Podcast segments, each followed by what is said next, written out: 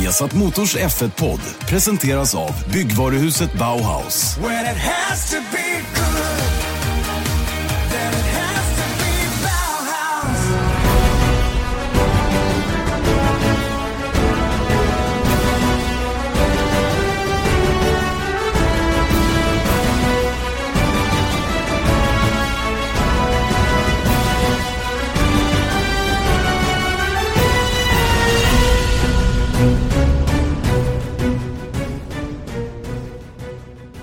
Ja, hallå! Mycket välkomna ska ni vara till en ny F1-podd. Poddarna kommer som en spön i backen så här mitt i sommaren och det regnar ju lite emellanåt så det kanske passar som uttryck också.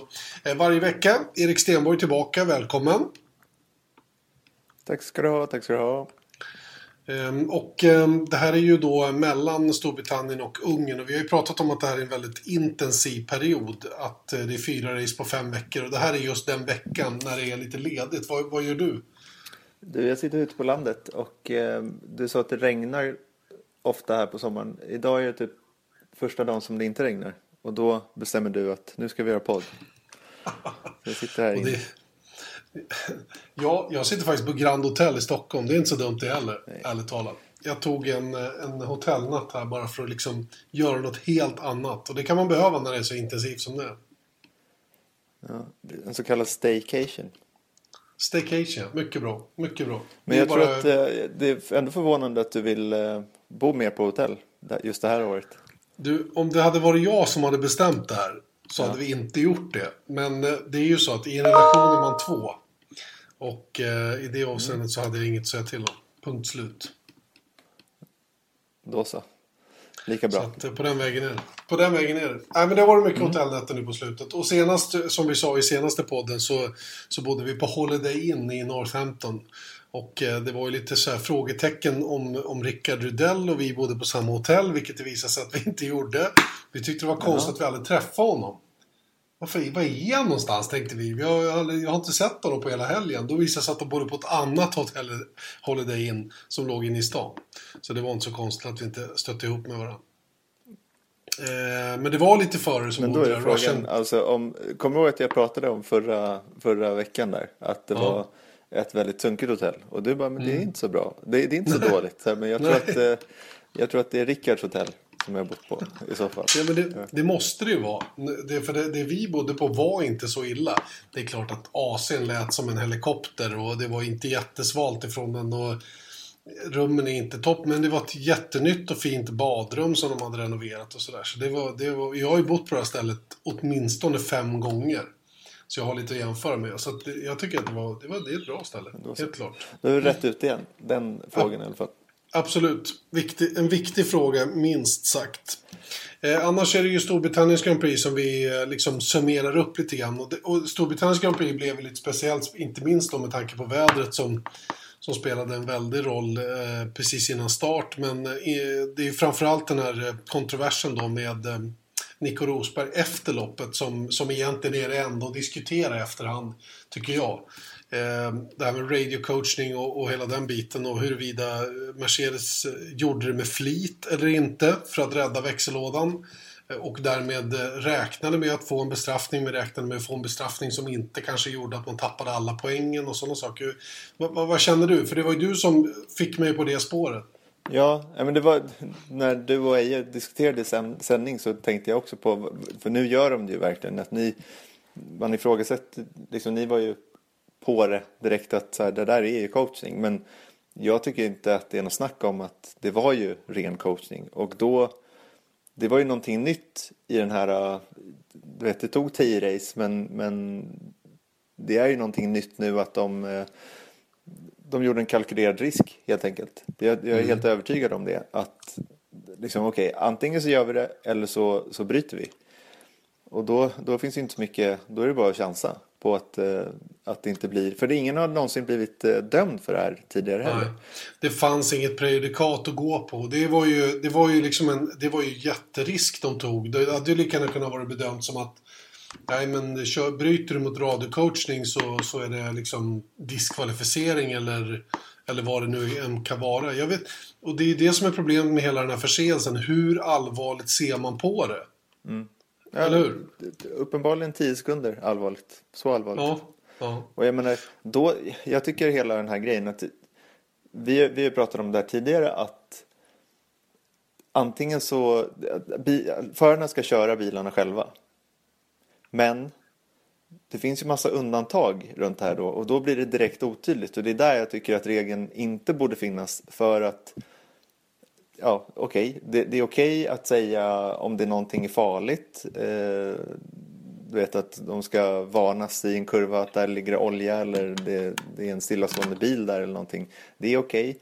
Okay. Eh, men de ska eh, för jag, så, jag, såg någon artikel där som Gary Anderson, han eh, gamla teamchefen för Jordan och eh, numera journalist på Autosport, skriver att ja, eh, men de, de får varna för för eh, sådana här farligheter, det som jag redan nämnde, eller så får de varna för eh, tekniska bekymmer.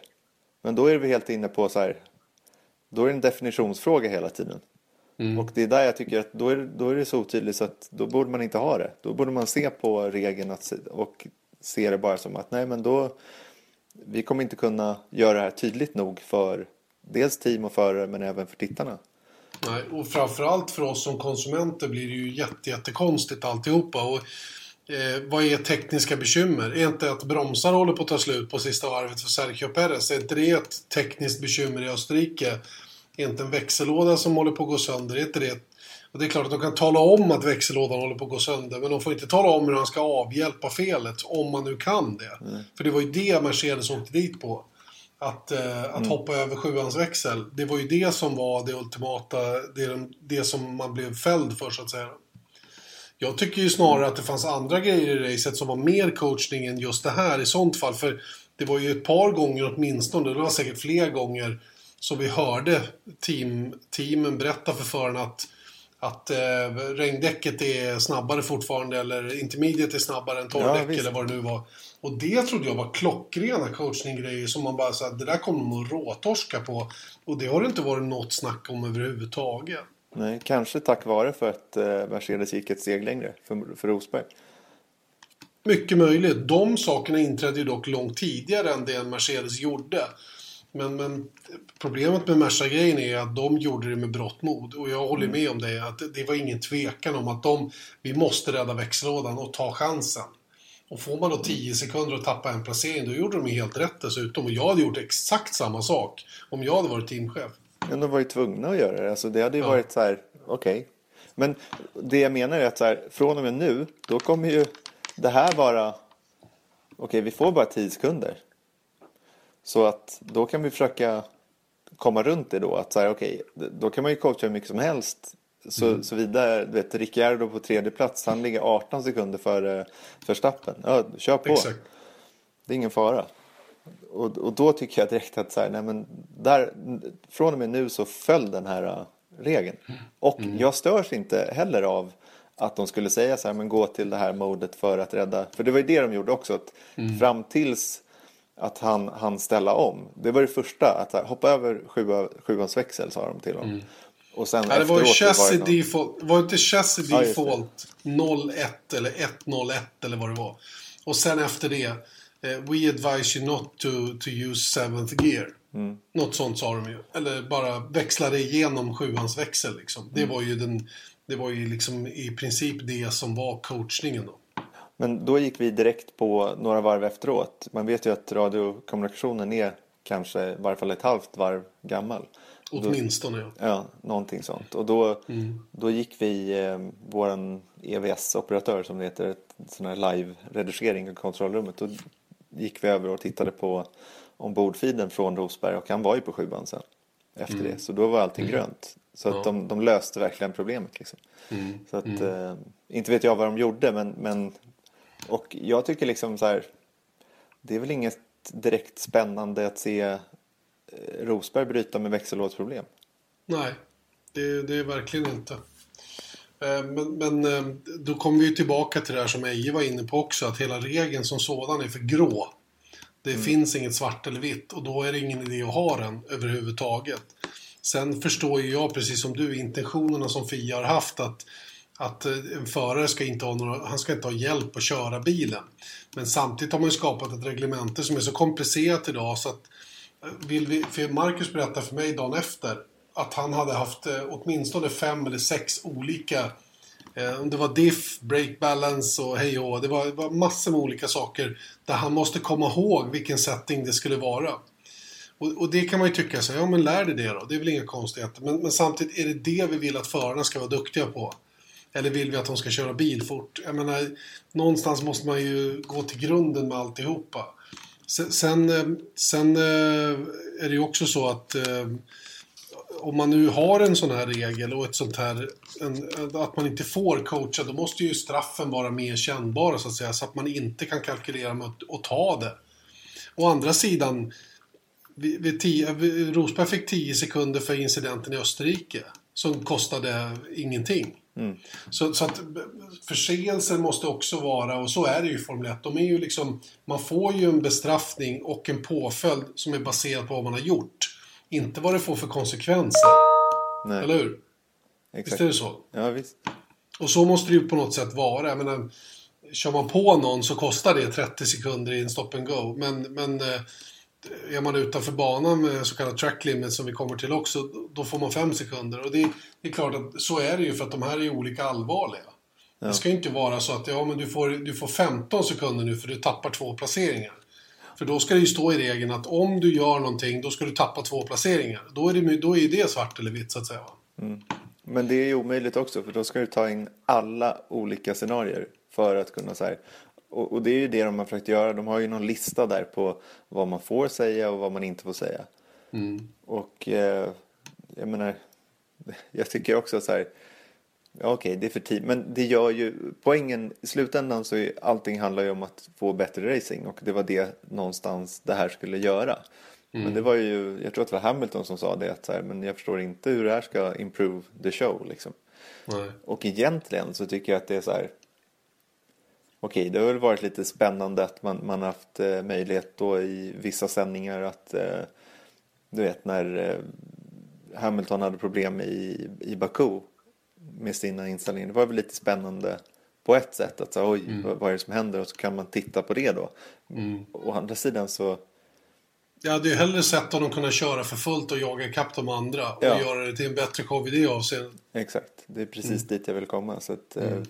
eh, jag, jag, jag, jag, tror nästan att det är ju lite sånt här att man inför en sån här grej och sen så visar det sig att okej, okay, det finns lite för för mycket frågetecken runt den och då kanske det mycket väl kan försvinna till nästa år. Mm. För jag tycker samtidigt det är ganska kul att höra radiokommunikationen också. Man får ju en oerhörd inblick.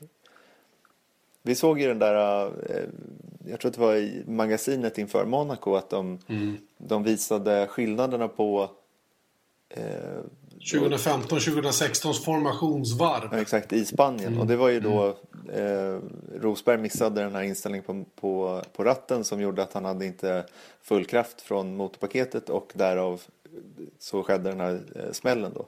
Å andra sidan, den grejen var ju spännande. Mm. Hur man än gör så har man arslet där bak brukar de säga. Och det stämmer ju rätt väl med det här. För att det går aldrig liksom att veta till 100 procent vad som är det rätta så att säga. Va? Sen, sen, eh, men om jag ställer frågan rakt ut då. Ska vi ha det här radioförbudet kvar? Nej. Nej. Då jag är vi överens. Nej. Då, då struntar vi i det tycker jag. Mm. Vi bara ignorerar att det finns. Så får vi se om det där kommer att bli någon mer kontrovers längre fram under säsongen. De har ju faktiskt, de har ju faktiskt löst det ganska bra så här långt. Det är ju inte så att det händer i varje lopp och det är massor med sådana här incidenter. Nu nu drabbade det Mercedes här senast och hela den biten och, och kanske Perez i Österrike men det är ju inte varje lopp direkt. Nej, absolut inte. Men däremot så var vi inne på det efter Baku-racet att då var det både Räikkönen och Hamilton som, som var uppjagade över att de inte fick hjälp. Mm. Och det tycker jag låter nästan lite, alltså framtoningen i den situationen blir nästan lite löjlig åt andra hållet. Att det är så här, men ge honom bara Förstår, förstår jag liksom, Ta, tala om vad han ska göra. Ja, och låta dem köra istället för att... Eh, mm. Så det, jag, jag, tycker, det, det är som du säger, damned if you do, damned if you don't. Men när vi ändå är inne på Storbritanniens Grand Prix här så, ehm, så är ju eh, givetvis också Marcus Erikssons krasch eh, någonting som sitter kvar på näthinnan lite grann. Och det var lite roligt, i morse i Twitterflödet så såg jag någon bild på Keke Rosberg sittandes i eh, McLaren-bilen från 1986. MP4 2C tror jag den hette. Eh, och eh, han sitter då, eh, har tagit bort all karosseri runt omkring själva sittplatsen eller cockpit i bilen då, och eh, han sitter i själva chassit fastspänd och är väldigt, väldigt exponerad. Man, man, han, alltså armar, axlar, nästan benen är, är liksom öppna när han sitter där. Man förstår ju själv då att om en krasch skulle inträffa så finns det ju väldigt, väldigt stora risker för att man skadar sig. Och så tänker jag på hur, hur förarna idag sitter då nere i cockpit. De har det här huvudskyddet långt ovanför axeln. Och eh, det finns inte en chans att de kan skada kroppen överhuvudtaget egentligen. Och, det, och det, det fick mig att tänka på hur mycket säkerheten ändå har gått framåt. Och jag tog kontakt med Eje om det där och vi pratade om och han menade på att ja, men det var ju ändå ett kolfiberchassi vilket var state of the art på den tiden. Och man tyckte att kolfiber var så himla säkert och bra och hela den biten. Va? Men det är egentligen märkligt hur, hur, eh, hur man kunde acceptera att köra med de bilarna. Ja, ja men det var ju, man ser, de sitter liksom egentligen fast i höfterna, liksom ser det ut som. Det, de är skyddade upp till, till höfterna och sen så är ingenting över. Nej, och, och du, det är nästan som man kan likställa det vid att sitta i en go-kart. För i en go-kart sitter du helt öppen. Du sitter i stolen och så håller du ratten och så kör du. Ja. Det, här, det här var ju nästan, nästan likadant fast ja, inte riktigt så avancerat då, men eller vad ska jag säga, förenklat. Och eh, jag bara sa till dig att det är inte konstigt att folk dog på den tiden och han menar på att ja men det fanns ju inget val. Det, det, och då är det ju såklart att de referenserna som man hade i den bilen var ju från åren innan. När det till exempel var aluminiumchassi istället som var ännu värre. Eller, mm. eller när man inte ens hade bilbälte och det var frågetecken om man ens skulle ha bilbälte i bilarna. För det var bättre att flyga ur bilen och sitta kvar. Ja, exakt. Jag kommer ihåg en av de första böckerna jag läste eh, hette Bakom dånande motorer. Och det var om Bernt Rosmeier där i Autounion-tiden. Det var på 30-talet. Och de körde ju i 300 km i timmen. Och sen så när han omkom då så hittade de ju, ja jag vet inte, hans bil liksom 100 meter in i skogen. Och han 50 meter från bilen och hans skor var fortfarande kvar i, i eh, sitt brunnen. Och det kommer jag ihåg att jag var kanske 10 eller någonting när jag läste den. Att jag bara, oj, oj, oj. Alltså, jag kunde knappt greppa den synen framför mig. Att och det, och det, var just den där grejen att släng, slängs bort från bilen istället. Det är bättre för den är ju bara som en atombomb liksom med allt bränsle. Liksom. Det är ganska annorlunda. Mm. Men å andra sidan, jag, jag tänker ofta på det nu när jag har barn. Att så fort vi åker, som nu i, bara i förmiddags var vi ute, jag och min son en kort sväng med båten. Och då åker vi bil dit och det är kanske 100 meter på en landsväg. Och han sitter i barnstolen där. Och jag minns ju själv, jag är född 82. Och liksom när vi mm. var hemma på typ julen och sånt där så, eller liksom var hos någon släkting så kommer jag ihåg att jag låg i bakluckan liksom. Eh, och även när vi åkte på autobahn så stod jag liksom på kardantunneln på bilen och pappa höll armen liksom på mammas ryggstöd och det var liksom Flexibility is great. That's why there's yoga. Flexibility for your insurance coverage is great too. That's why there's United Healthcare Insurance Plans. Underwritten by Golden Rule Insurance Company, United Healthcare Insurance Plans offer flexible, budget friendly coverage for medical, vision, dental, and more. One of these plans may be right for you if you're, say, between jobs, coming off your parents' plan, turning a side hustle into a full hustle, or even missed open enrollment. Want more flexibility? Find out more about United Healthcare Insurance Plans at uh1.com. Mitt säkerhetsbälte och vi åkte 180 liksom. ner till Alperna eller vad vi skulle. Och det är ju liksom unthinkable nu. Så jag förstår inte, och det är samma sak med säkerhetsaspekten i Formel 1. Jag förstår inte ens hur man, hur man tänk, hur, hur kunde det här vara okej? Okay? Och då, då ja. se bara på gamla bilder på spa liksom, att det var höbalar och sen så ett publikhav. Och så drog man rakt ut. Nej, men det, det enda jag kan tänka mig som svar på den frågan är ju att man, det var en kalkylerad risk. Man, man visste att det här var farligt men man, man kunde inte riktigt se att alternativen fanns. Och jag, jag har ju samma historier som du angående att åka med föräldrarna i bilen. Hur man hängde mellan framsätena för att se någonting. Ja.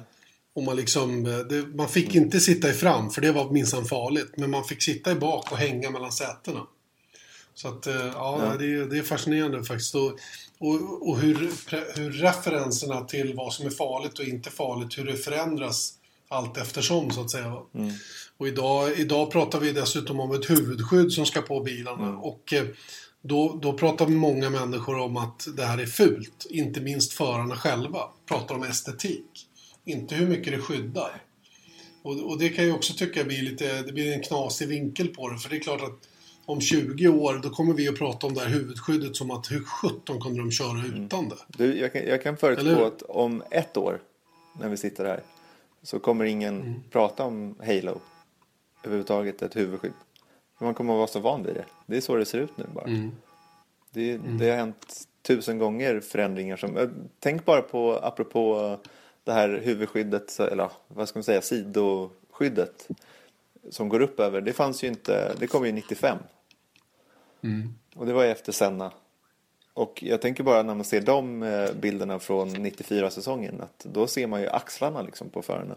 Och armarna som håller på att jobba fram och tillbaka. Och det kommer jag ihåg. Jag minns själv när jag satt och tittade på det. Och jösses vad det här var fult. Med de här grejerna som gick upp. Och folk klagade. Och, och samma sak med Hans. Att det var så här, Rubens Barrichello var helt tokig liksom. För att han, han kunde inte se åt sidan. Och, men man vänjer sig. Ja, det, det, är, det är konstigt hur det kan vara på det viset. För jag har precis samma upplevelse som du. Och jag minns hur jag tyckte att vadå Hans, skulle de ha ett Hans-system på sig när de kör? Det var ju...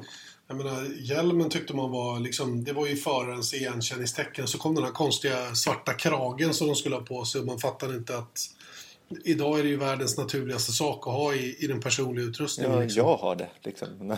alltså, Ja. det, det, är här, det är samma sak som man köper en ny hjälm så har man en ett Hans. Alltså man kan inte köpa en racinghjälm, en hyfsat bra hjälm utan Hans klippt liksom. Nej, nej. Att, eh, Nej, det är, det är fascinerande. Nåja, det är om detta. Det är ju dess bättre så att saker och ting har gått åt rätt håll. Idag är ju förarna väldigt, väldigt skyddade. Men fortfarande är huvudet den, den springande punkten så att säga. hur mår Marcus då? Du har pratat med honom nyligen va? Eh, Marcus eh, mår väl förhållandevis bra tycker jag. Han, eh, han är på plats nere i Italien och eh, rehabbar skulle vi kunna säga då efter, efter kraschen senast. Och det, vi gjorde intervjuer med honom och ni har ju själva sett hur han såg ut i, i de intervjuerna. Det var ingen större fara med honom. Va? Det är klart att han har ont i nacken och ena sidan hade fått sig en liten tryckare och, och hela den där biten. var med. Eh, liksom rent generellt så var han ju oskadd kan man säga efter den där olyckan då, som han var med om. Och då ska vi veta att G-krafterna som han utsattes för i själva smällen var 37.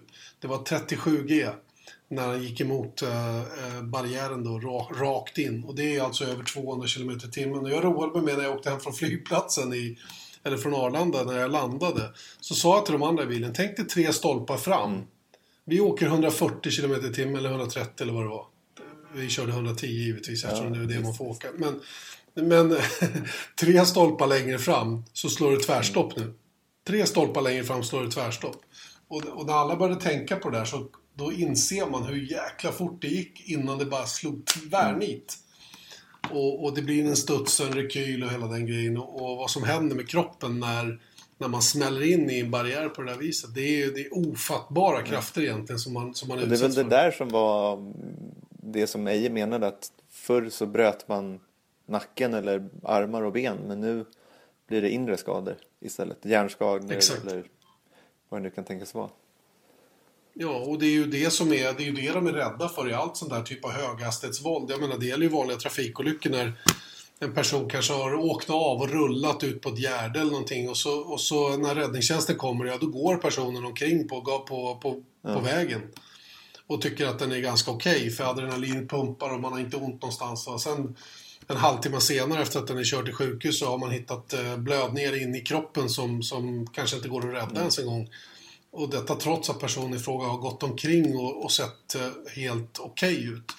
Så det, man kan ju tycka att det är konstigt att man blir körd till sjukhus och sådana grejer när, när en förare kliver ur bilen och gör tummen upp och allting är perfekt. Va? Men man ska ha klart för sig att det händer jättemycket inne i kroppen vid ett sånt där höghastighetsvåld som man ja. utsätts för. Jag faktiskt, eh, jag kommer ihåg 1998 var jag på Fontana Speedway och tittade på Indycar som hette Kart då. Det gjorde det va? Ja, det var Kart. Mm, jag tror det. Och eh, mm. då satt vi med eh, han, Chuck Spragg hette han och Teddy Mayer som var legendarisk ägare. Han drev ju McLaren förut. Så att vi med honom på en middag på kvällen och då berättade han att någon, jag kommer inte ihåg vem det var, eh, men som hade dragit in i eh, från 300 km i timmen någonting men träffat muren i 200 rakt på sidan.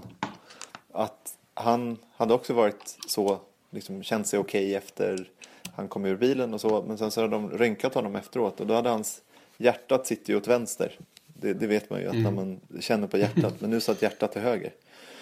Så att han hade liksom, jag tror att han hade fått 90 G eller någonting rakt i sidan. Så han hade hjärnskakning och allting sånt där. Alltså det var inte så att han skuttade ifrån bilen och allting var okej. Utan han, han tog sig till sjukhus direkt. Men han var ändå vid medvetande. Men då hade de inre organen liksom flyttats till höger mm. i kroppen. Och jag, jag är mm. lite så här blod och jag tycker människokroppen är ganska äcklig på ett sätt. Så att jag kommer ihåg att jag segnade ihop där på, på bordet. Och eh, halvsvimmade då när han berättade den här grejen. Så att, mm. På riktigt? Du, till och med berättelsen var ja, för mycket ja, men Han var väldigt eh, grafisk om man säger så. Mm, jag, jag har undanhållit eh, de värsta. Det, det, det är unga som lyssnar på den här kanske. Ja. Exakt, Nej. man vet aldrig. Nej, jag, jag, tror att man ska ta det med största allvar i alla fall. Det gör ju givetvis Formel 1 också. De har ju de här G-mätarna i bilen. Man har till och med G-mätare i, i öronpropparna. Mm. Och vi, eh, de, de, de, eh, de eh, värdena har vi inte fått avslöjade. Va? Men det är ändå, det är ändå, tror jag, oerhörda krafter. Och ni vet ju, huvudet väger 6-7 kilo. Ni kan ju tänka själva när det slår mm. tvärstopp. Hur många G det kan bli som man utsätts för. Och det är, det är inte hälsosamt för kroppen på något sätt. Och, ja, det, det, var, det var inte så konstigt att Marcus Eriksson hamnade på sjukhus där. Det är nästan konstigt att han körde. Samtidigt var det inte här den mest spektakulära kraschen kanske. Som man sett. Men det var just den här grejen att det tog stopp så fort. Exakt. Jämför med, vi, vi kan jämföra med en annan i färskt minne, nämligen Fernando Alonso. Som, som kraschade i, i Melbourne och den, det var ju full rörelse i den smällen hela tiden. Som fejdade ut så att säga då, innan det tog stopp, i alla fall nästintill. Och den, den uppfattar jag som mindre skadlig så att säga på det viset. Och han fick ju ändå startförbud då i, i, eh, i Bahrain, tävlingen efter då, för att han hade skador på revbenen och hade fått sån här luftlucka mellan, mellan eh, lungorna och bröstkorgen. Eh, och det där är ju långt ifrån hälsosamt så att det var väl det som kanske var den största anledningen till att han inte fick köra vidare då. Men det är massor med saker som kan hända som inte syns på människan eh, efter en sån här smäll då, som, till exempel Marcus Eriksson var med om. Robert Kubica var ju en annan sån där, jag kommer det, i Kanada, det var 2008 eller 2009 när alla, jag var helt övertygad om att han hade liksom nästan strykit ja. med. Och Eje sa direkt så här, det där är ingen fara, sa Det där är ingen fara, för det tog inte stopp. Det bara smällde i och sen så bara rullar, rullar, rullar, rullar. Och jag, jag på något sätt trodde jag att Kubic hade slagit sig redan i första impacten, men det hade han ju inte då, utan det bara rörelsen fortsatte så att säga. Då. Och eh, mycket riktigt så var ju han mörbultad givetvis. Va? Men även där så fick han startförbud då helgen mm. efter. Eh, på grund av att man inte vågade ta risken att en olycka händer mm. igen.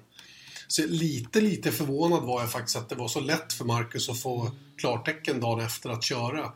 Nu senast mm. på Silverstone. Men den, apropå Kubica, alltså, den, om ni kollar på den på sök på Kubica Crash Montreal eller någonting.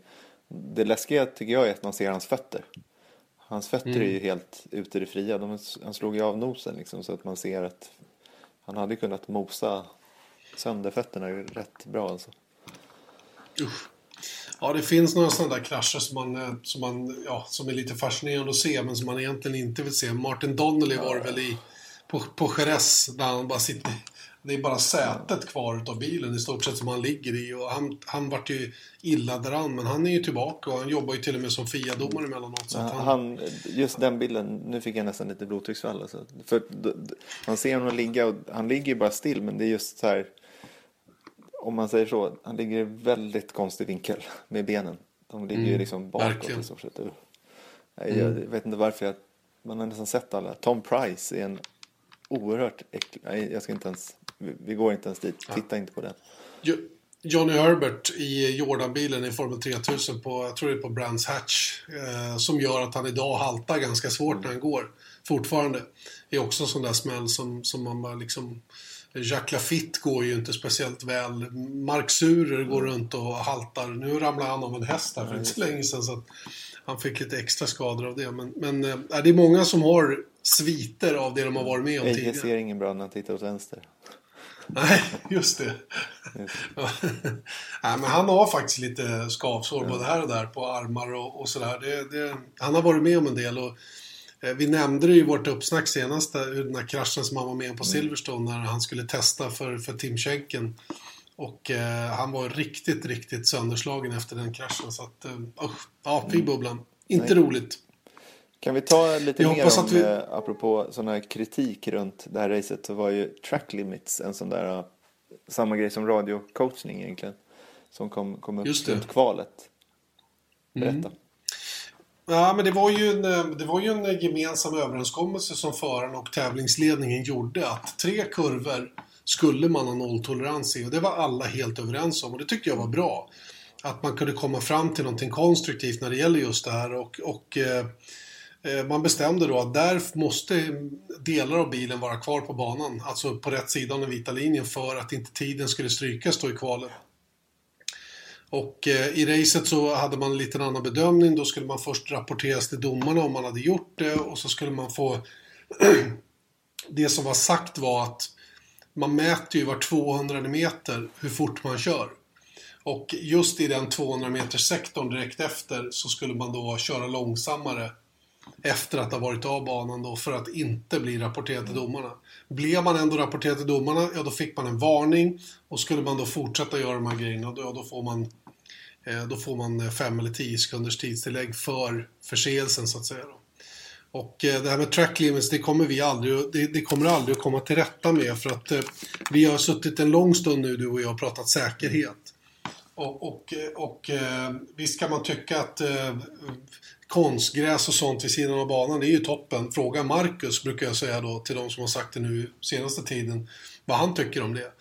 Sen har han absolut inte på något sätt skylt på banan för att han körde av, utan det var helt enkelt för att han körde vid sidan av. Men det kan få väldigt stora konsekvenser rent fysiskt om man kraschar efter att ha hamnat ute på ett konstgräs som är blött till exempel efter ett regn eller vad det nu kan vara. Så att det där är hela tiden en avvägning eh, Vad man, ska, vad man ska sikta in sig på. Hur säkert ska det vara och hur bestraffande ska det vara att hamna utanför banan så att säga, rent tidsmässigt. Ofta så jagar de i varvtid och det är därför man hela tiden pushar gränserna. Och det var därför jag eh, lite irriterat sa att i Österrike ska förarna behöva ha en mur för att fatta var bangränsen går. Och det är kanske precis så det är. Eller?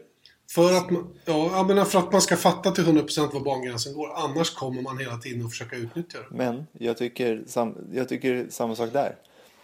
Om man ser till hur det lades upp i, i England. Så var det tre kurvor. De är inte okej. De andra är okej.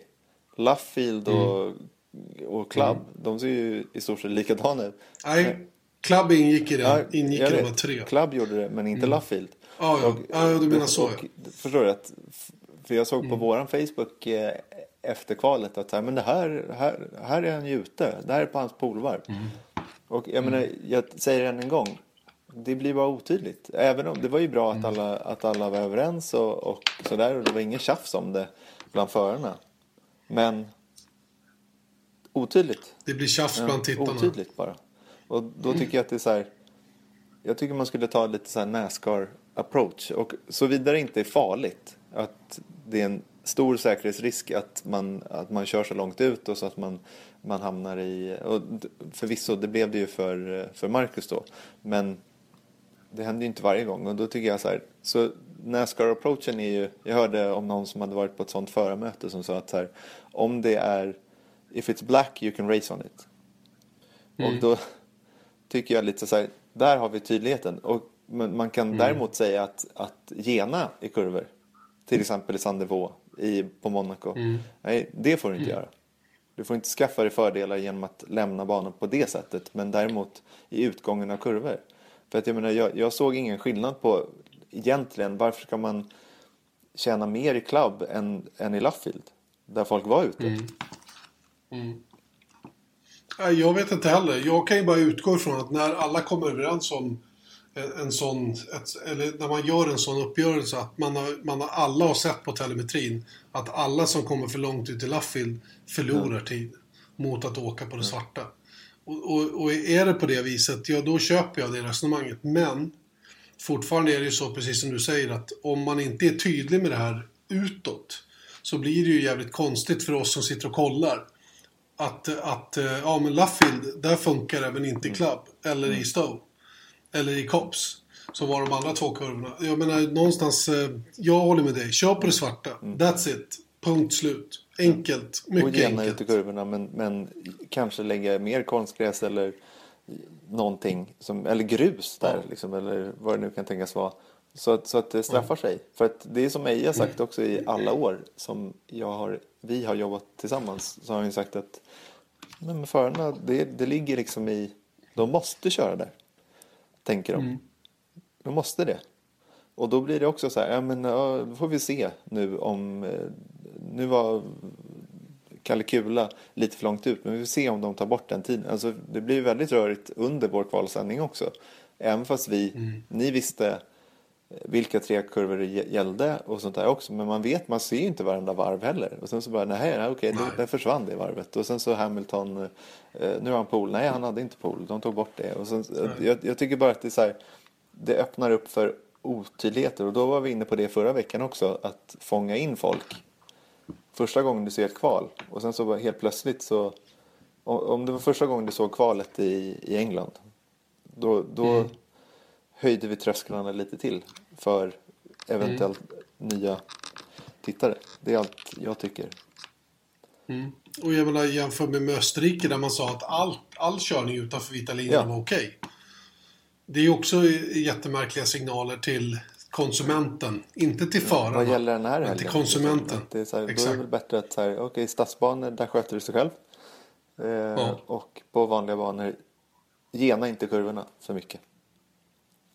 That's Nej, Nej jag, får nog lov att, jag får nog lov att hålla med om det. Um, vi hänger kvar vid Storbritanniens Grand Prix ett tag till. Vi, vi, eh, I magasinet efteråt så pratade vi om tre stycken team som vi tyckte underpresterade. Ett av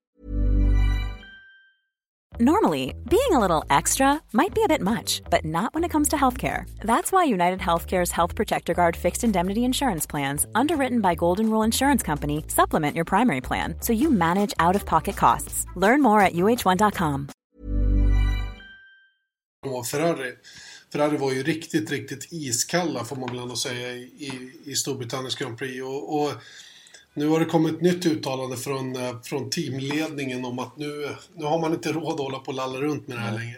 Vad, vad är det Arva har sagt egentligen? Han har sagt att Ferrari cannot fail in Hungary.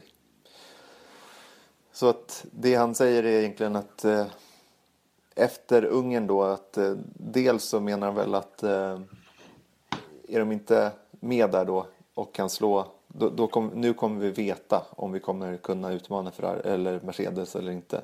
Eh, men han säger också After Hungary we cannot fool around anymore. After that race we will understand what chances there are and where we are and I believe that we cannot fail. Och då tolkar jag det som att han säger att vi kan inte, vi får inte misslyckas och vi kan inte misslyckas i, i Ungern då. För de har haft två stycken ganska halvdana race. Och då är vi inne på det där igen. Jag tror vi pratar om det varenda gång jag varit med i den här podcasten. Att Ferrari är ganska aggressiva utåt för vad de ska mm. uträtta nästa race. Då kommer det mm. se bra ut. Mm. Och jag förstår fortfarande inte den här liksom, kommunikationstaktiken. Nej, alltså någonstans de enda som vet hur bra de i själva verket är, det är ju de själva. För de har ju väldigt bra siffror på hur starka de är i förhållande till Mercedes då i första hand och, och numera också Red Bull. Och eh, jag, jag, kan inte heller begripa riktigt vad det är som gör att, eh, att man hela tiden väljer den här typen av retorik. För jag tror att det är retorik snarare, än någonting annat. Det är lite så polit, politik. man försöker på något sätt påverka opinionen med den här typen av, av statements som, som Arriva Bene kommer med nu. Det är ju trots allt, till syvende och sist är det på banan vi vet vad som gäller. Och hittills har de ju, de har ju sjabblat bort två stycken vinster kan jag tycka. Eh, och, och, där de faktiskt hade kunnat nått de mål som de själva har med den här säsongen. Men, men sen på vissa andra banor så har de ju varit helt off pace. Och jag menar senast i England var det ju verkligen så att de, de hade ingenting att hämta i det här racet mot Mercedes eller mot flera av de andra teamen heller för den delen. Och Framförallt Red Bull, det kan, det, tycker jag. Det är... Ja, ja, jag menar det.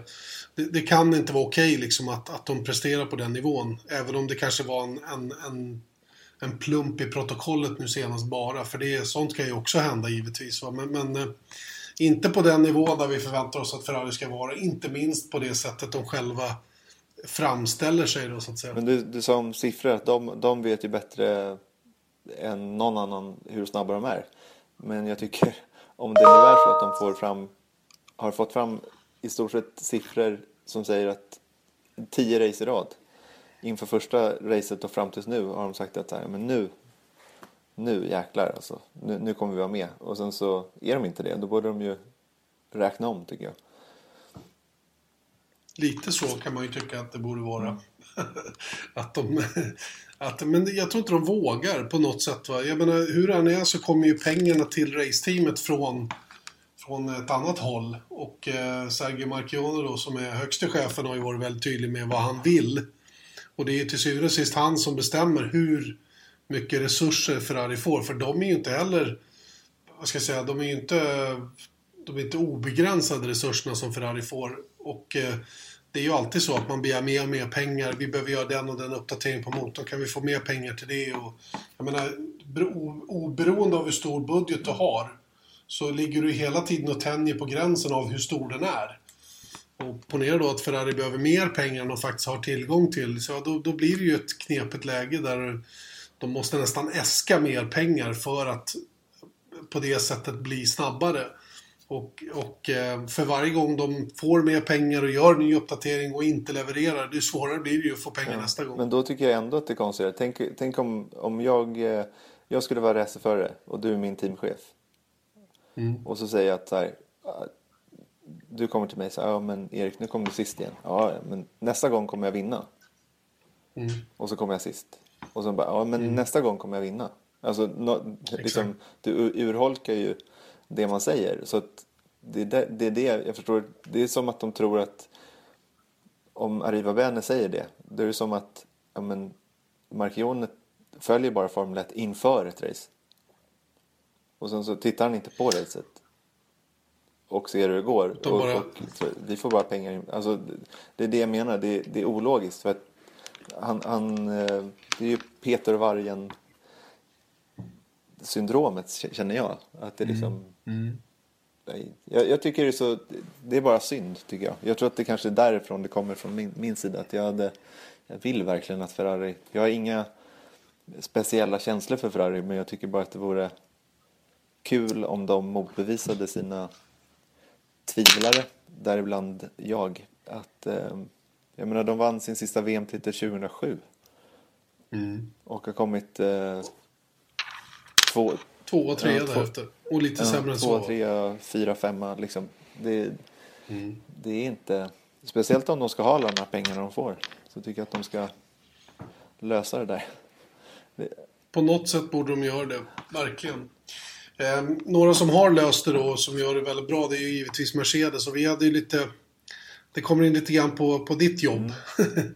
det här med att planera sändningar och så vidare. Och vi hade ju... Eh, sist hade vi ju faktiskt inte flyt. Vi hade Nico Rosberg som vi hade bokat. Och återigen Erik, du kan väl redogöra för hur det går till när vi får de här intervjuerna, så kallade one-on-ones med förare.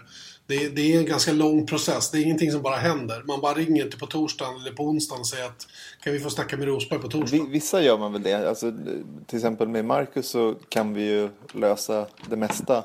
Men det är ju för att vi intervjuar honom så ofta och han är väl mer välvillig mot svensk media än, än, andra också kanske. Men, men de här stora namnen så är det jag menar Rosberg har vi haft tryckas på i en månad eller någonting sånt. Och sen så inför varje race så kanske man mejlar deras pressmänniskor och säger så här, kanske nu?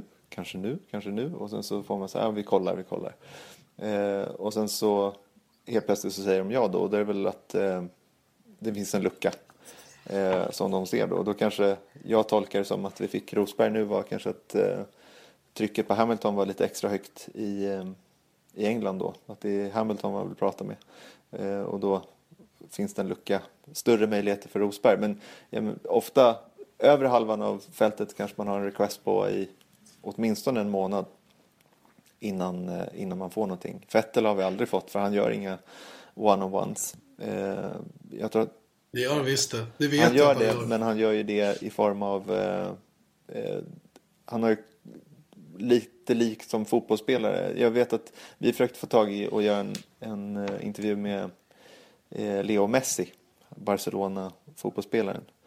Och eh, då gick vi igenom typ Adidas för att få tag i honom. Eh, och då meddelade Adidas då att nej, men han har tre stycken sådana här promotion-grejer. Och det är då han gör om det inte går genom klubben så går sponsorn gör tre olika grejer och då kan det vara en reklamfilmsinspelning eller vad som helst.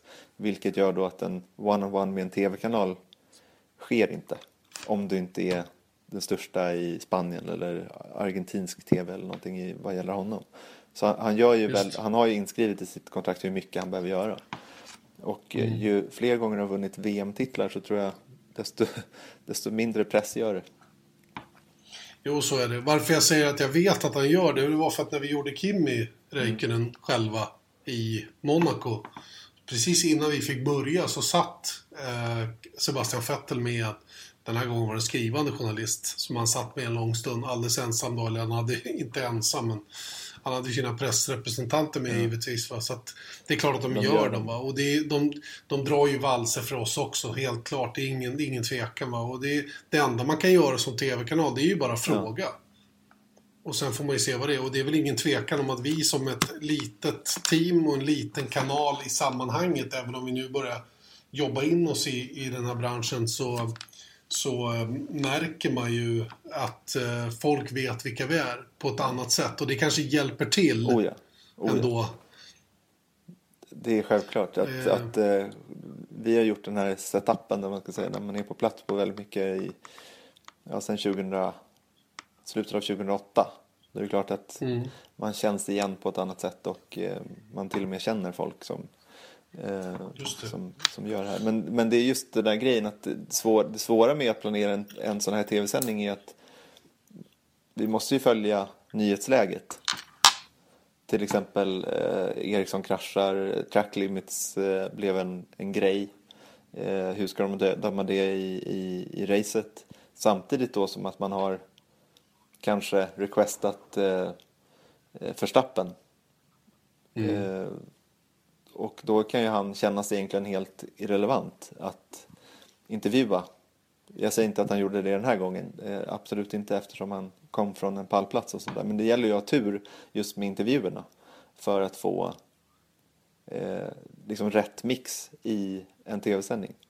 Så dels ett personporträtt kanske och gärna något så roligt reportage. Men då, är- då finns ju alltid risken att händer det någonting jättestort, att eh, någon skadar sig eller eh, någon politisk eh, grej, då, då måste man ju slänga bort saker som man redan har gjort. Eh, Så där gäller det att ha lite tur och där har vi hittills i år har vi verkligen haft tur med Vi har bra track Ja, record vi om man säger med, så. med eh, Verstappen nu. Eh, Båda McLaren-förarna när de eh, i Österrike var det inte?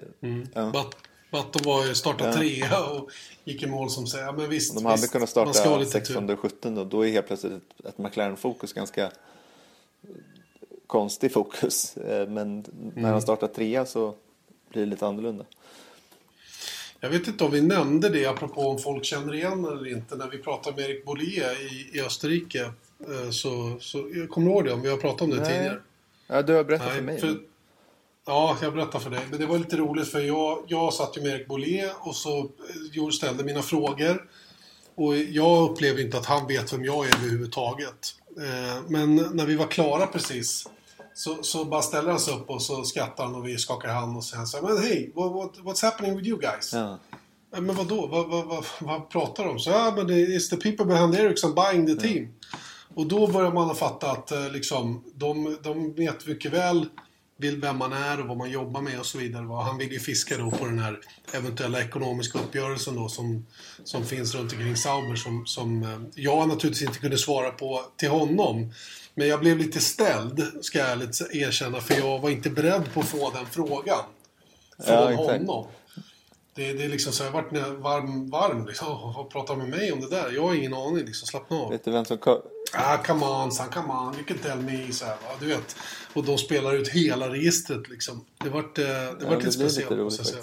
Då, då märker man att du, du är kändis i depån.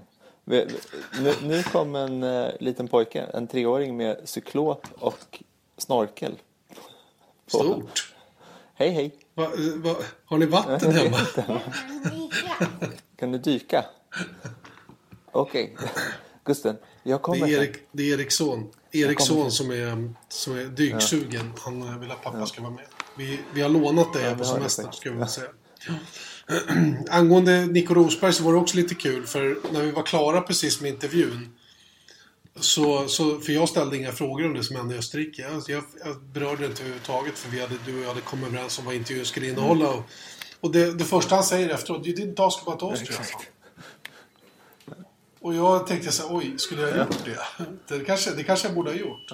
Men, men våran vinkel var helt annan. Det var mer med fokus på VM-titeln och hela den grejen. Därför så kändes själva incidenten i Österrike var inte relevant för, för den. Vi har ju bara ett begränsat antal minuter så det var liksom inte läge Nej. att, att börja tugga om vad som helst. Jag tror att han var ganska förberedd på att allt som han skulle få svara på den helgen var om Österrike. Exakt. Och det var roligt med honom när man sitter med honom. Han var väldigt på sin vakt hela tiden. Han försökte ju vara avslappnad men man märkte att han, han, eh, han hade taggarna utåt. Inte taggarna utåt, men han hade skölden ute om jag säger så. Då. Det här försvaret som förarna har då, som på något sätt... Och hela tiden det spännande. här att "Nej, jag tänker inte på VM, jag tänker inte på VM. Jag kan Nej, garantera nej. det, att det enda han tänker på är VM. Ja, men det är klart. Det blir ju så. Men eh, det är inte det han vill förmedla till oss. Men du, nu eh, kom jag på, när du sitter med alla de här, jag menar, du var ju F1-fan innan, precis som jag, innan du började jobba med det här Oh ja. så var vi ju liksom, Oh ja. vi följde det här som i soffan.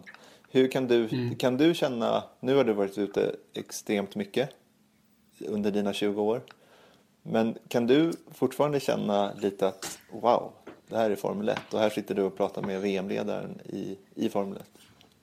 Det, är- det är klart att jag kan bli starstruck. Eh, helt klart. Men kan, jag måste säga att nu de senaste två, tre åren så har det skrubbats av lite grann. Det är inte lika inom citat märkvärdigt längre som det var i, i början. Jag kommer ihåg första gången jag var ute och jag skulle intervjua Eddie Jordan som då var teamchef i, i, Jordan-teamet. Och 1997 när det här hände, det var ju det största jag någonsin har varit med om överhuvudtaget.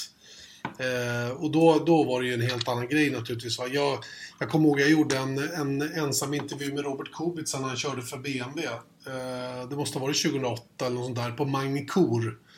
Och det var ju på den tiden, 8 eller 9, 2008 eller 2009 var det. Eje och jag var ju väldigt själva då. Vi hade egen kamera och ja, vi skötte oss. Vi hade ingen egen fotograf och hela den grejen. Så det var väldigt, väldigt speciellt. Och det var också en sån här gång när man kände att åh fan, det här, det, det är liksom, det här är tungt på något sätt. Men eh, idag, idag, eh, idag är det inte riktigt samma sak. Man möter förarna så många gånger i mixade zonen. Och det här har att göra med en annan sak. För när jag började med F1, då fanns inte förarna inne i paddock, eh, i området bakom garagen. Det, de syntes inte överhuvudtaget. De, de var som bortblåsta. Idag måste de ju finnas tillgängliga för media på ett helt annat sätt. Och det har ju gjort också att, att eh, den här jakten på förarna har minskat lite grann, vilket var lite grann det man var ute efter då, på den tiden. Så fort en förare var ute så sprang ju folk efter dem. Idag är det ju inte alls på det viset. Idag kan ju Fernando Alonso röra sig helt fritt in i paddock utan att någon jagar honom på det viset. Och det var ju otänkbart för 15 år sedan. Det, det fanns inte. Så, så, och det, det är lite grann det här med Bernies tänk, Bernie Ecclestons tänk runt omkring paddock-området överhuvudtaget. Att alla får inte komma in där. Det är väldigt, väldigt, väldigt få människor som får komma in och komma in i garagen och se förarna, vilket Formel 1 har blivit kritiserade för. Men det är ju också med avsikt för att bygga på myten om sin otillgänglighet Mm. så att säga. Va? Och idag, idag har ju det minskat helt klart. Va? Men den finns där fortfarande och det, det drar väldigt att få komma in i depån och träffa förarna och hela den grejen. Mm. Och det där är ju I också andra- en sån här grej att vi vet ju, alltså den dagen vi slutar jobba med F1 på, på Viasat eller om, om man själv slutar på Viasat då kommer jag inte in längre. Nej, så Det är enkelt ganska det. konstigt att tänka sig att något som ändå är så här tillgängligt för oss, tack, tack och lov, att det är så, det är så kul att, att vara den miljön fortfarande. Och, men man är, man är där av en anledning. Det är inte så att man är Ja, man får ett pass bara. Då måste man göra Vi kan inte 500 alla race. vara som Fredrik och Exakt, jag Petersen. tänkte precis säga det. Fredrik som har varit på plats på över 600 Grand Prix. Och eh, han, eh, han, eh, han eh, har fått ett så kallat honorary pass. Så att eh, han är liksom untouchable. Han behöver inte ens ackreditera sig för att, eh, för att komma in till, till banorna. Det är ju, speciellt skrivande journalister har ju jätteproblem med den här biten. Och vi, vi pratar med flera stycken nu som, som kämpar stenhårt för att överhuvudtaget överleva i den här miljön för att det är så, det är så svårt för dem att hitta kunder och allt vad det nu är. Så att det, det, det är märkligt hur, för för jag kan tycka så här, det finns eh, hur många fotografer som helst, hur många bilder kan det behövas? Och det finns jättemånga skrivande journalister också, hur många texter kan det behöva skrivas? Och tidningarna är, är ju inte Ja, de, de, det går inte jättebra för dem så att säga. Magasin, specialmagasin och allt vad det nu är för någonting. Så det, det är lite fascinerande. Jag kommer ihåg i alla fall en, en som jag är så himla glad över att i alla fall jag ställde en fråga till Michael Schumacher 2012 i Texas. Och det är en sån Just grej det, som jag kommer ihåg. Att, eller det, det, jag, jag kan ju berätta vad, jag, jag tror att jag ställde någonting som var ganska så här som jag hade kommit på och liksom ruvat på frågan ganska länge. Och sen så bara, jag ska ta den här frågan och det var någonting så här, om det inte är så så är det kanske så här, vad tycker du? Eh, jag kommer inte ihåg exakt frågan, men och eh, jag bara, för det här, det här måste han dessutom, han, han var ju lite känd för att svara lite kort och han, han var inte så pratglad, eller Inte så, med, inte så han, han hade medgörlig. lite eh, härskarteknik eh, grejer för sig ofta. Mm. Och då kommer jag ihåg att men den här, den här måste han svara utförligt på. Eh, och sen så ställde jag frågan och så kommer jag att han bara mm, Not really. Och så gick han därifrån. Ja. Sen var det klart. Men jag har fortfarande gjort en intervju med sjufaldige världsmästaren Michael Schumacher. Nej, det var ju, han var ju verkligen en sån som inte fanns eh, när han var som allra störst i början på 2000-talet. Det, det, du vet, att hitta Schumacher i depån, det var liksom, såg man en glimt av honom så hade man, det hade gjort hela helgen. Det, han var verkligen, han, han var on top of that, om man säger. Han var liksom kungen. Kungen av att hålla sig undan. Hörru du, innan vi rundar av den här eh, podden då mellan två race. eh, Lite kort om silly season. Jag har några goda grejer där. Vi, vi eh, eh, till exempel så vet vi nu att Kimi Räikkönen är klar. Och det var lite kul för jag hamnade nämligen en lång stund i samspråk med Steve Robertson. Steve som är Kimi Räikkönens manager och eh, han var... Och Felipe han hade- var, och Felipe Nasser, därav att jag kom i, i samspråk med honom. Det var lite roligt för det var samma dag som Kimi hade gjort klart med, med sitt kontrakt eller att det blev offentliggjort. Och jag anade på något sätt att Steve hade tagit kanske något glas vin extra den dagen. Ja, han var absolut inte berusad på något sätt. Va? Men, men jag, eh, man märkte att han, han var pratglad. Och vi pratade just om Kimmy och hela den här biten och hur liksom är det svårt och jag frågade lite så här, är det svårt att liksom förhandla ett kontrakt med, för en sån som Kimmy med Ferrari? Är Ferrari speciella att ha att göra med? Han sa det att det är, det är ingen större fara utan det, det är liksom, det, det går av sig själv den där förhandlingen. De vet vad de har varandra de här två parterna och det är inga, inga konstigheter. Det var väl i och för sig grovt förenklat men, men jag tror lite kan det nog stämma att han inte behöver liksom slita ihjäl sig för just den dealen. För där handlar det om att Ferrari skulle bestämma sig och Kimi hade ju redan bestämt sig. Och, och Ferrari vet dessutom på vilken nivå rent lönemässigt som Kimi ligger, så det var inga konstigheter där. Om det diffar några procent hit eller dit, det tror jag ingen av parterna har någon större problem med. Det är en fråga om ja eller nej Ehm, helt enkelt. Ja, men lite så va. Och i Kimmys fall så var det ju så här, var alternativen bättre? Nej. Ja, men då kör du vidare. Fine, säger Kimmy. Jag kommer bara köra för er, annars lägger jag av. För alla de här grejerna har varit klara hela tiden, så det är in, inga konstigheter. Och många är ju rätt överens om att Ferraris alternativ fanns inte. Utan det var bara Kimmy eller, eller något oprövat så att säga som fanns tillgängligt. Det är klart att det finns förare men Ferrari var nog inte beredda att gå ut och, och betala massa pengar för att lösa förare från kontrakt. Eh, och eh, då, då blir det ju liksom ännu enklare för dem att fortsätta köra vidare med Kim. Om det dessutom är så, vilket det ryktas om, att, att Sebastian Vettel är väldigt nöjd med att ha Kimi som teamkamrat, ja då, då hjälper ju det till. På något sätt. Va? Det han däremot sa, som han var nästan säker på, enligt, eh, enligt vad han sa till mig då. Sen har inte han insyn i den förhandlingen. Det, han, var, han var tämligen säker på att Jenson Button kommer inte att köra nästa Mm. säsong. Och att eh, det här med ryktena att han går till Williams, det var, det var mera rökridåer så att säga. Då. För det, har ju, det är ju en te- tes som har kommit från ganska många håll och inte minst ifrån brittisk media som jag tror gärna vill ha Button kvar i Formel 1. Och varför då inte hos Ja, och Williams? gärna hos Williams, för det blir en, en Ja. fin eh, cirkel. Att han ska... Ja, men lite så. För, för det var ju där han började en gång i tiden och hela den grejen. Men samtidigt, va, Button tjänar så hyggligt mycket pengar och Williams är inte kända för att vara speciellt generösa rent lönemässigt till sina förare. Och då, jag ser inte heller det som en, som en tänkbar utveckling utan Williams letar efter någonting annat. Och bara det faktum att Williams inte har råd att vara med och köra däcktester åt Pirelli nu med nästa års däck tycker jag är rätt tydlig indikering på att Visst är ekonomin bättre hos Williams, men det är långt ifrån samma ekonomi som, som McLaren, Red Bull, Ferrari och, och Mercedes har. Och dessutom så kommer de Och- och inte då- trea i, i konstruktörs-VM som det verkar. Nej, de är, har ju tvärtom, jämfört med tidigare år, har ju de jätteproblem att få sina uppdateringar att funka på banan. Det var ju någonting som var deras styrka tidigare, att det de stoppade på bilen, det funkade direkt. Och de fick payback på det på en gång i form av varvtider. I år verkar det vara precis tvärtom. Och eh, det har ställt till lite bekymmer tror jag för Williams-teamet som håller på att tappa. Eh, en annan grej som jag också har hört, som ni får ta med en nypa salt, är att det kan bli en plats ledig hos Force India nästa år. Och eh, det är inte Sergio Perez som lämnar sin plats till förfogande. De petar Hylkenberg. Nja, peta vet jag inte om de gör, men det, det, det, det börjar höras som att de inte har råd att behålla Nico Hülkenberg. För, för Nico har nämligen ett kontrakt för nästa år, klart med teamet, men han är ju inte den som, är, som kanske har den, den största sponsorbasen med sig, typ Perez. Utan han, eh, han lever ju på att teamet då har råd att ha honom kvar så att säga. Och det verkar lite sådär löst i alla fall som att eh, Force India eventuellt har svårt att behålla Nico Hülkenberg nästkommande säsong. Så att eh, vem vet, det kan finnas en plats ledig hos Force India nästa år. Annars är ju mer eller mindre Force India stängt.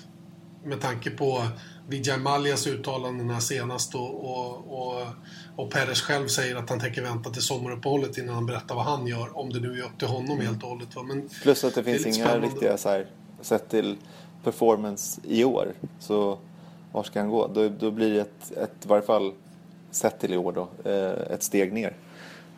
Ja men exakt. Och det, det tror jag inte Hülkenberg är beredd att göra. Och en sån som Hülkenberg, jag är 200% säker på att det ligger ett kontrakt färdigt hos Ja. Porsche. I LMP1. Har man, har man vunnit Le Och, Mans så eh, har och- man nog ganska bra förtur där. Ja, och jag menar så pass bra som han är i Formel 1 också. Om han skulle bli tillgänglig så tror jag de kommer suga upp honom direkt. Va? Så jag tror för Hülkenbergs del så sitter han med två rätt så bra kort på handen. Antingen kör han kvar i Formel 1 med Force India, som är ett, ett hyfsat mittenteam. Eller så kör han i toppteam i väck. Och, och får en, en saftig peng för att, för att tävla där så att säga. Och det är sämre förutsättningar kan man ju ha för att hålla liv i sin karriär, kan jag tycka. Ehm, det pratas ju annars då när det gäller silly season om Esteban Ocon. Ocon som körde testen nu på Silverstone för Mercedes och för Renault. Han tillhör ju Mercedes men är utlånad till Renault och eh, ja, Palmer är ju fortsatt ifrågasatt. Varför han skulle vara mer ifrågasatt nu än till exempel Magnusen vet inte jag. Men han hade en svag start på det här, den här säsongen, Palmer, ingen tvekan. Men jag tycker han har hämtat sig här på slutet. Han är inte riktigt på samma nivå som Magnusen, men jag tror samtidigt att Palmer bidrar mer till teamet än vad, än vad Magnusson gör rent ekonomiskt. Så att, eh, inte vet jag. Eh, och att Ocon skulle få hoppa in där mitt under pågående säsong, det håller jag för otroligt. Däremot är det ju flera som tror att Esteban Ocon kommer att ta en plats i Renault till nästa säsong. Men jag är inte så säker på det heller faktiskt om jag ska vara riktigt ärlig. Jag, jag tror inte det är hugget i sten på något sätt. Nej, och sen så tänker jag också så här. Låter man Fairline sitta kvar i Manor då? Då är det väl bättre om någon ska vara rookie i F1 så är väl Manor ett nya Minardi så att säga. Och då kan väl eh, de flytta upp Fairline i så fall till, eh, till Renault. Exakt. Ja, om, om de nu vill ha honom i något annat än sitt eget fabriksteam. Wehrlein är ju en annan kille som kan hamna, i, kan hamna i ett likadant läge som, som Stoffel van Dorn, även om Wehrlein är i Formel 1. För var ska Wehrlein ta vägen nu? Nu har han kört ett år i Manor. Han har tagit en poäng för Manor, vilket är mer än någon kunde för, liksom förvänta sig på förhand. Han har visat att han är snabb. Inte så här blixtrande snabb, kan jag tycka. Han har haft eh, fullt sjå med Rio Harrianto många gånger hittills under året. Och eh, vad är alternativet? Ja, alternativet är ju om, om Rosberg hade försvunnit så hade han hoppat upp där, sannolikt. Eh, alternativet skulle ju också kunna vara att, att eh, han hamnar hos Williams eller hos Force India. Som också kör med Mercedes-motorer på ett, på ett liknande sätt som man hamnade i Manor då genom att man rabatterar motorpriset eller vad man nu gör från Mercedes sida. Så det är ju fortfarande ett, ett, en tänkbar möjlighet för hans del. Men det mesta lutar ju åt att han kör vidare ett år till för Manor, ärligt talat i min värld. För jag kan inte riktigt se vad han skulle ta vägen i övrigt då. För han har ju en så stark koppling till Mercedes. Så att han skulle vara aktuell för något annat än ett Mercedes-drivet team, det, det känns, eh, känns som ett Ja, långskott. och det är det talat. som talar emot Ocon också. Att varför, Ja. även om man är utlånad till Renault och sånt där, men det är, det är skillnad på att testa och vara reserv, reservförare och tävla för ett annat fabriksteam. För att, jag, jag, Och- och det är och- där jag menar att i så fall så ska ju Ocon in i Manor. Och medan de flyttar på, på Wehrlein till, Ja, eller flytta på Arianto. Ja visst, det kan de göra. Men det är ju en möjlighet va. Men, men då, då sitter ju helt plötsligt med Mercedes med två förare i ett och samma team som båda ska subventioneras lite av Mercedes. Och det, jag menar, Merca har väl mycket pengar, men varför ska de liksom kasta bort pengar på det viset? Antingen släpper de ju Ocon och säger att fine, vi har haft dig nu, tack för den här tiden. Nu är du fri att göra vad du vill med din Formel 1-karriär. Lycka till. Eh, för Wehrlein tror jag inte de släpper. Honom har de investerat så mycket i så han blir nog kvar så att säga. Och, eh, ja, det är jätte, jättespännande att se vad som kommer att hända. Sen har vi ju då, eh, eh, inte minst då, Sauber. Vad kommer att hända där? Och får vi något offentliggörande kring vem som eventuellt köper upp teamet? Eh, jag, är, väl- jag är väl tämligen säker på att de blir kvar som Formel 1-team. Så mycket har jag liksom li- listat ut att, att saker och ting har Ja, förbättrats. har någon köpt dem? Liksom? Alltså, det var ju det vi var inne på förra veckan, att det vet vi på något sätt. Att någon har gjort något. Och varför skulle de göra det för en resterande säsong? Det, det känns Nej, ju... nej. Då är det ju något långsiktigt. Och, Visst, och med sikte på att kanske börja tjäna pengar på det inom 5-6 år eller någonting i den stilen. Så då är det ju då är det en, en, en, en, en riktig satsning. Men de är så djupt nedgångna Sauber så det kommer att ta lite tid innan de hämtar sig från den här jättesvackan som de har. Och då är frågan, ska de stanna kvar med Ferrari? Jag vet att Honda är intresserade. Eh, finns det något annat eh, sätt att jobba med Sauber-teamet som skulle kunna vara till, till nytta? Eh, kan de börja använda sina egna faciliteter? Finns den ekonomin redan till nästa säsong? Och så vidare. Va? Så det finns mycket sådana saker som, eh, som eh, spelar in. Och det gör ju också att eh, huruvida Marcus Eriksson stannar kvar i Sauber eller inte, eller hamnar någon annanstans, det är också rätt avhängigt av hur en sån satsning skulle kunna se ut för Sauber i framtiden. ja, för man pratar ju om att vet, tidsaspekten det, det handlar om att ta fram nya delar. Då kan man ju också säga att jag menar, de andra teamen, eller de flesta andra teamen har jobbat parallellt med 2017 från ja, februari. I princip, ja. De största i alla fall. Och i, eftersom Sauber inte ens fått fram liksom en enda uppdatering hittills. Eh, I varje fall Aerodan, de har ju fått lite motor, motorgrejer och sånt där. Men, men Mm. egenutvecklade grejer, då kan man ju konstatera att de har, ligger nog ganska långt efter på 2017 på också. nästa år. Sannolikt. Eh, det är ju en väldig startsträcka på att få, få igång produktionen på, på grejerna som eventuella nya. Nu fick de fram en ny bakvinge helt överraskande faktiskt till, till Silverstone. Och eh, ambitionen är väl att det ska finnas två utav den här bakvingen lite tweakade på, på, på bilarna då i, i Budapest. Eh, vi får väl se om det blir på det viset. Eh, jag hoppas det för Saubers skull att, att, att man börjar att kunna producera grejer. Men det, det tar lite tid som sagt att få fart på det där. Det är väl det som ligger i pipeline, det är ju både ett nytt golv, en ny fram och en ny bakvinge. Eh, och helst skulle man ju behöva ha det på banan innan man lämnar Europa. För sen blir det lite svårt att, att hinna rent logistiskt med allting och frakta grejer till höger och vänster. De ska till Singapore, till, till Malaysia, till Japan. Mm. Det är långt bort och sen är det USA och Mexiko efter det och sen är det till Brasilien. Och sen Abu Dhabi. Så att innan, innan man lämnar Europa så känns det som att det där måste, måste ha finnas på bilarna så att säga för att det ska vara aktuellt. Eh, en sista grej också Erik innan vi lämnar. Jag pratade lite med Marcus som faktiskt har tjuvkikat lite grann på nästa års bil. Han har väl inte sett bilen som sådan.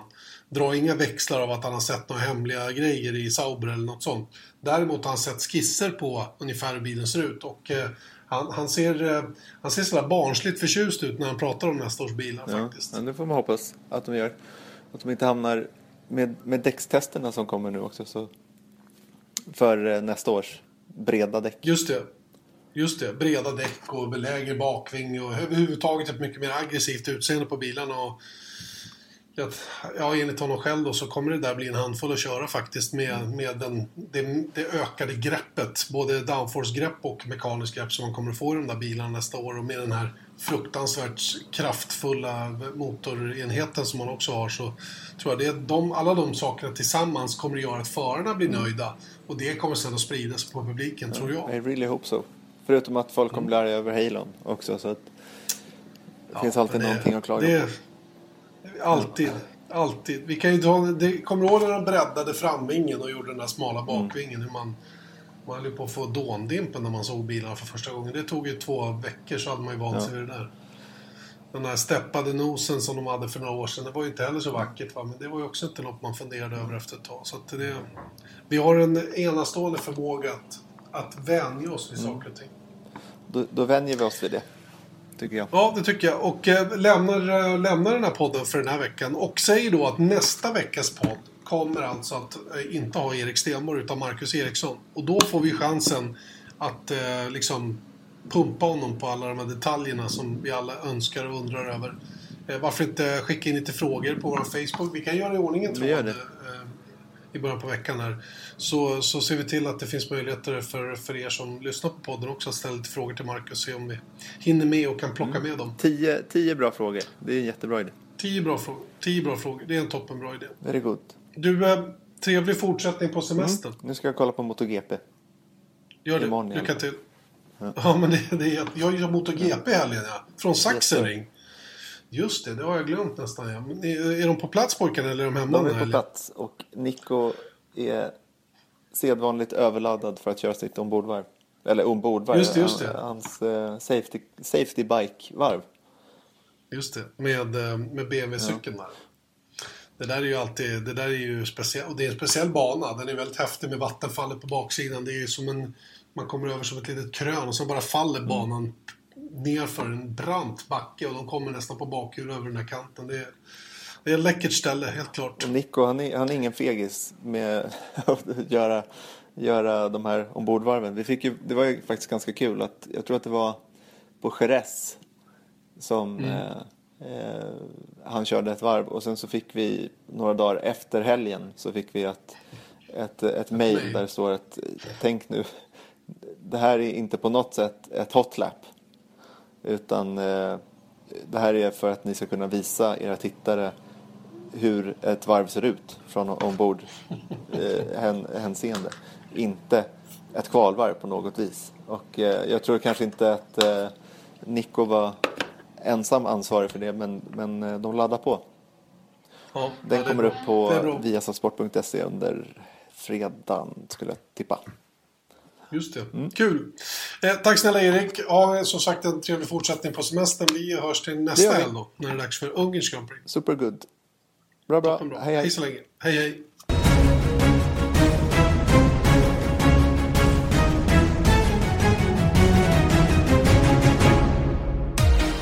Satt Motors F1-podd presenterades av byggvaruhuset Bauhaus.